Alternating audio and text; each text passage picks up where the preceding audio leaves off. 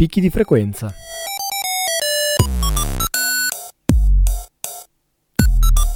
Storie, viaggi, recensioni. Il settimanale di montagna di Radio Onda d'Urto.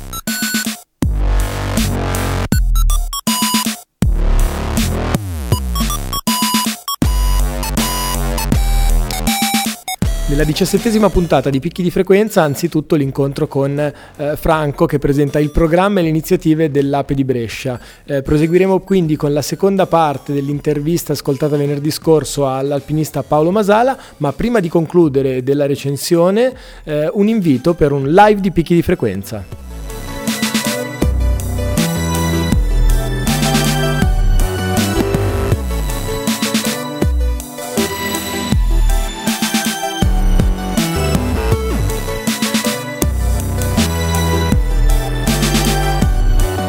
È successo altre volte di voler tornare indietro o fermarmi a poche decine di metri da una cima. A volte per paura di qualche passaggio, a volte per sfinimento. Ma rivendico un'ombra di ribellione in questo desiderio di per sé rinunciatario. L'idea di dover sottostare a un obiettivo, anche in montagna, in fondo mi sta stretta. Detesto mancare una cima, il peso dei significati legati a una croce, a un ometto o un sasso è ancora troppo forte.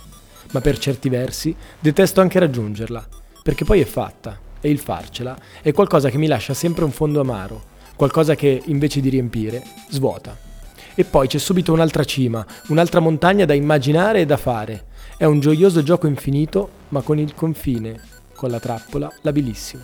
Eh, la prima riflessione di oggi è tratta da altitudini.it, il titolo è Esercizi di anarchia e libertà per il nuovo anno e parla proprio eh, del rapporto tra noi e le vette che eh, affrontiamo. Mentre noi eh, alle porte di, dell'inverno vero, quello dei meno 20 che cominciano a, a segnare i termometri di vetta, eh, andiamo su un'interessante invece lezioncina che Montagna.tv offre a proposito di Nanga e Jetstream, il perché dei forti venti. Ai jetstream è associato il fenomeno conosciuto come turbolenza in aria limpida, che è il risultato di turbolenze causate dal mescolamento verticale e orizzontale di grandi masse d'aria. Tale fenomeno è più forte sul lato freddo del flusso, di solito, vicino o appena sotto l'asse dello stesso, eccetera, eccetera, eccetera. Insomma, eh, fate un salto anche su Montagna TV perché eh, racconta qualcosa a proposito dei forti e freddissimi venti, insomma, che stanno tempestando eh, le cime dell'Himalaya, ma anche insomma in forma minore quelle nostrane, mentre la terza segnalazione di oggi, tratta da uh, Banff.it, il sito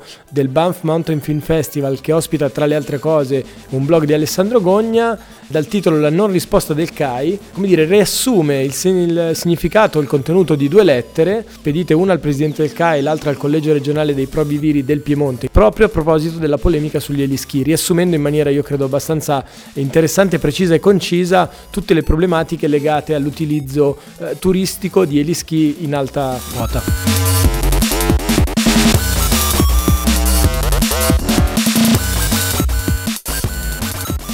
Siamo al telefono con uh, Franco che presenta finalmente, ne avevamo accennato uh, in occasione delle scorse puntate, l'Ape di Brescia, che è l'ultima arrivata uh, nel neonato Alveare Apeino, racconta qualcosa insomma delle due iniziative già in calendario e di quello che è successo da, dall'ultima volta in cui ci siamo lasciati in occasione della gita sociale al Pirlo allo Spino in compagnia dell'Ape di Milano. Ciao Franco. Ciao a tutte e tutti. Eh, sì, eh, ci siamo lasciati con questa gita sociale che si è tenuta a fine novembre dell'anno passato, oramai a Rifugio Pirlo, era un'uscita per sondare l'interesse anche a Brescia per la montagna e l'escursionismo. Sappiamo che è stato un successo, ehm, da lì quindi abbiamo iniziato a lavorare per fare rinascere eh, lo Sciame Appennino di Brescia, appunto perché anche a Brescia eh, fino agli anni 20 era presente una sezione dell'APE. Le prossime iniziative ehm, imminenti è il 19 gennaio, venerdì prossimo, al magazzino 47 presenteremo appunto ufficialmente l'asso- l'associazione. In quell'occasione vorremmo presentare anche, presenteremo il calendario diciamo, di massima delle gite sociali sono, verranno programmate tra l'aprile e l'estate del 2016. Ci sarà una delegazione dell'Ape Milano che comunque dobbiamo ringraziare perché è grazie a loro che anche a Brescia abbiamo iniziato a lavorare a questo progetto. Dopodiché è probabile che tra, nel mese di febbraio venga organizzata un'iniziativa, un, un trekking urbano a Brescia e poi altra data già calendarizzata è il 21 febbraio, la domenica sera, una, presa, una serata, un incontro con Gigi Alippi che gli ascoltatori e le ascoltatrici di Picchi di Frequenza già conoscono, eh, l'alpinista che nel 1961 partecipò assieme a altri alla spedizione al Denali guidato da Cassine quindi inizieremo anche a parlare di montagna e di alpinismo. Insomma, quindi riassumendo, anzitutto il prossimo venerdì 29 gennaio alle ore 18.30 al magazzino 47 la presentazione eh, dell'associazione della neonata sezione di Brescia con eh, il, il, programma delle gite sociali e dei trekking urbani, insomma, di questa eh, primavera 2016. E, e, poi il 21 un incontro con Gigi Lippi che avevamo avuto eh, ospite proprio in occasione della prima puntata di Picchi di Frequenza. Eh, nelle giornate immediatamente successive alla rinominazione della Mac McKinley, la, eh, la sua scalata con Cassin del 61 in Monte Denali, che era appunto la denominazione originaria indigena della montagna più alta del Nord America. Sarà un piacere l'incontro eh, a partire insomma da questo di, eh, del prossimo venerdì perché sarà anche un'occasione così per incontrarci nuovamente tra Apeini di Milano, di Brescia, gli ascoltatori di picchi di frequenza, eh, in un momento di crescita dell'alveare, visto che proprio eh, il prossimo martedì, quindi diciamo martedì 26 a Roma, ci sarà l'incontro invece tra eh, l'Ape di Roma e l'Ape di Lecco, che per la prima volta insomma si scambiano degli sguardi invece che eh, telefonate o contatti insomma virtuali, quindi un, così uno sciame in assoluta eh, ripartenza speriamo anche noi di incontrare presto poi gli Appennini romani gli Appennini di Lecco. E intanto appunto, ripeto, siamo contenti di, di avere come ospiti gli Appennini di Milano, poi vedremo come andrà questa prima stagione. Eh, siamo proprio all'inizio di questo percorso, quindi siamo molto carichi, ma chiaramente bisognerà poi misurarci di volta in volta e speriamo che ci sia grande partecipazione e anche che durante la stagione altre persone si aggreghino all'Ape di Brescia. Va bene, allora picchi di frequenza magari venerdì prossimo ve lo ascoltate eh, scaricandolo in download perché invece che alle 20 in punto essere collegati alla radio ci vediamo al magazzino 47. Perfetto, grazie. Ciao, grazie. Saluto a tutte e tutti, ciao.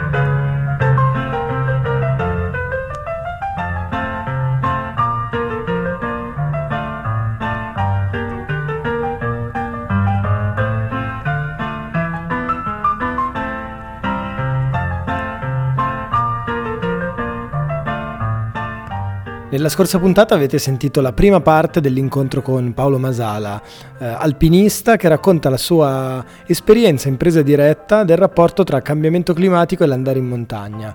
Oggi torniamo sui suoi passi per la seconda parte di questa intervista.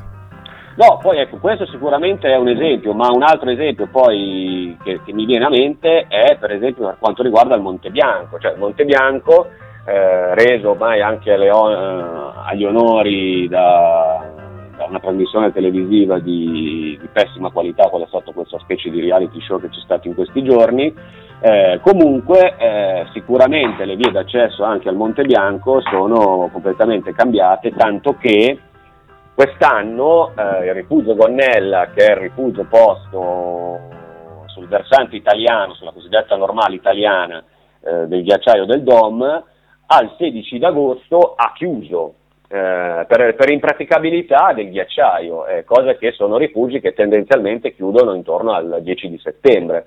Questo per far capire come quest'estate torrida sicuramente è stata la mazzata, ma ma non è stata l'unica, comunque è un progressivo, almeno dagli anni 2000, ricordiamoci l'estate del 2003 e successivamente, quanto abbia comportato sicuramente una modificazione veramente ormai strutturale di alcune vie storiche di salita alle grandi cime.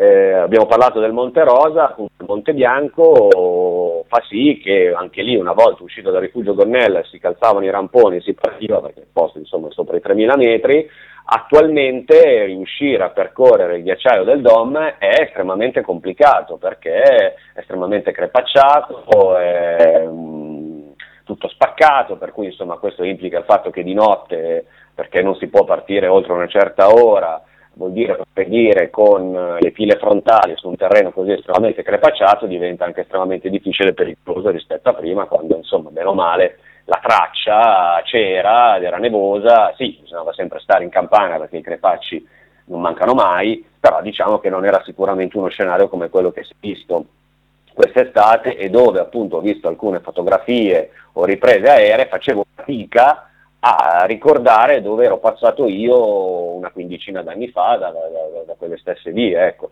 Quindi sicuramente eh, il cambio è notevole, eh, o penso ad esempio anche al, alla possibilità anche del versante di Chamonix, la situazione è identica, eh, sto facendo una carrellata di esempi proprio sì, per sì, capire sì, poi cioè, la vastità e l'eterogeneità del fenomeno, eh, l'accesso al Mar de Glace per andare al rifugio delle Benberg del Zaghil, anzi una lunga bastionata rocciosa attrezzata a pioli per ridiscendere da dove finisce il trenino, insomma, per ridiscendere poi sul ghiacciaio e di anno in anno sono costretti ad aumentare i pioli, cioè perché sempre di più il volume del ghiacciaio si abbassa e questo implica sicuramente eh, la necessità di aumentare queste vie ferrate per poter poi accedere al, al plateau del, del ghiacciaio.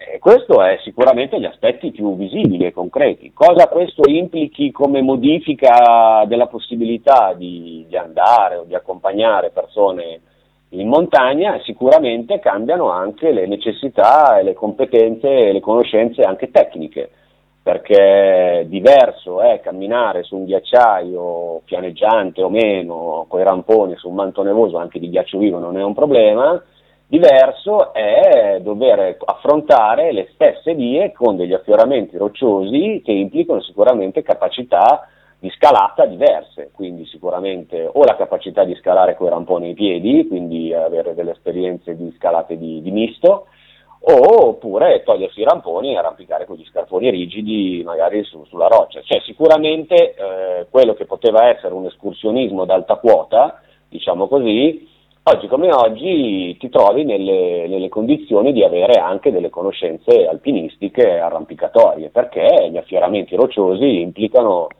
la capacità di arrampicare su rocce, cioè non è che c'è la possibilità di, di il problema.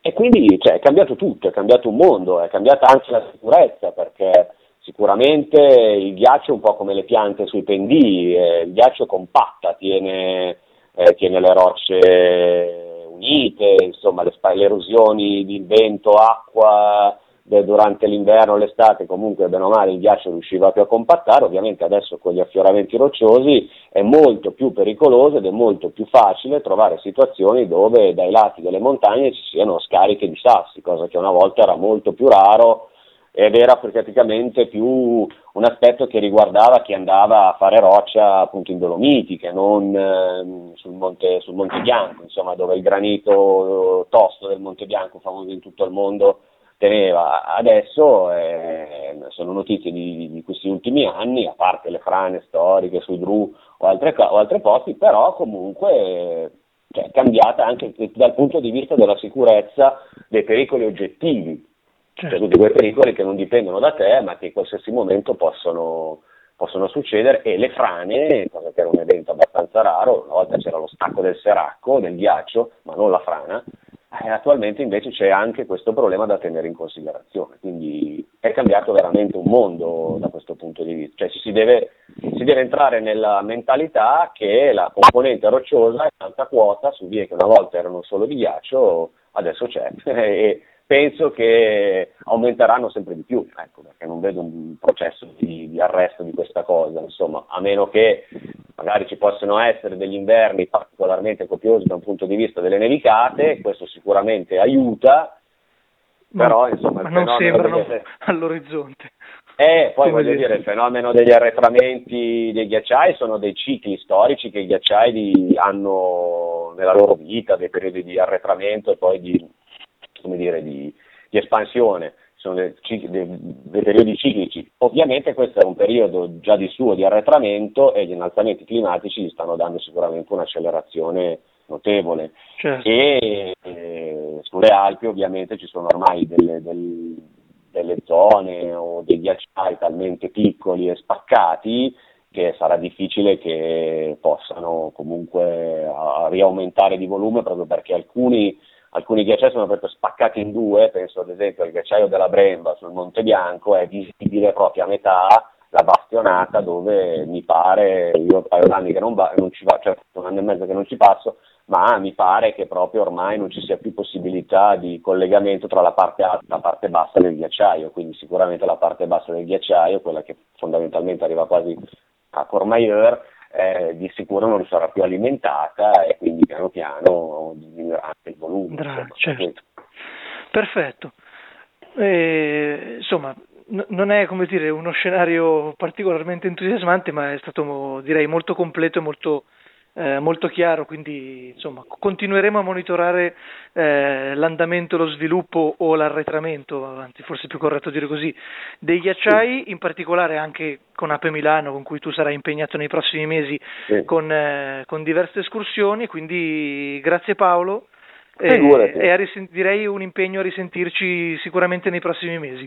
Perfetto, auguro buon anno in montagna a tutte e a tutte, ci vediamo per ghiacciai, per quei pochi che ci sono, ma ancora ci sono e quindi ci si può sicuramente ancora divertire in alta montagna. A presto, grazie mille. Ciao, ciao. Ciao, ciao. Eccoci.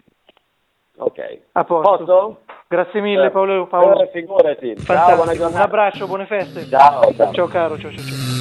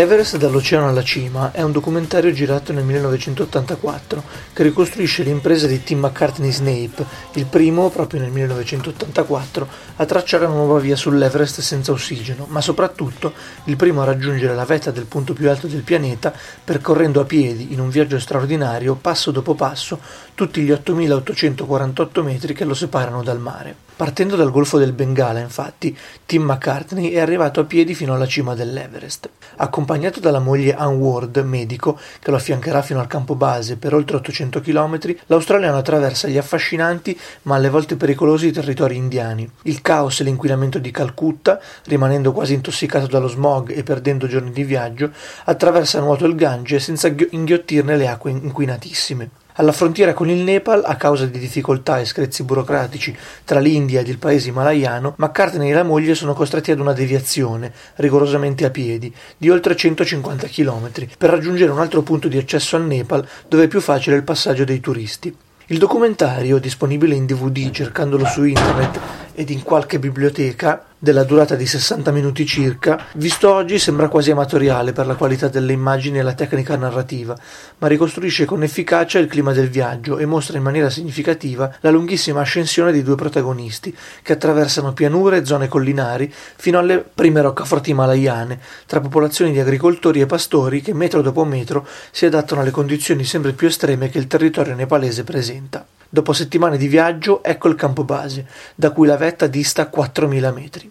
McCartney inizia l'acclimatamento, studia il percorso, attende che il tempo si stabilizzi e dal momento giusto attacca la salita del ghiacciaio del Kumbu. La moglie, dal campo base, seguirà alla radio la salita che porterà Tim McCartney a completare questo trekking straordinario dall'Oceano Indiano fino alla cima dell'Everest.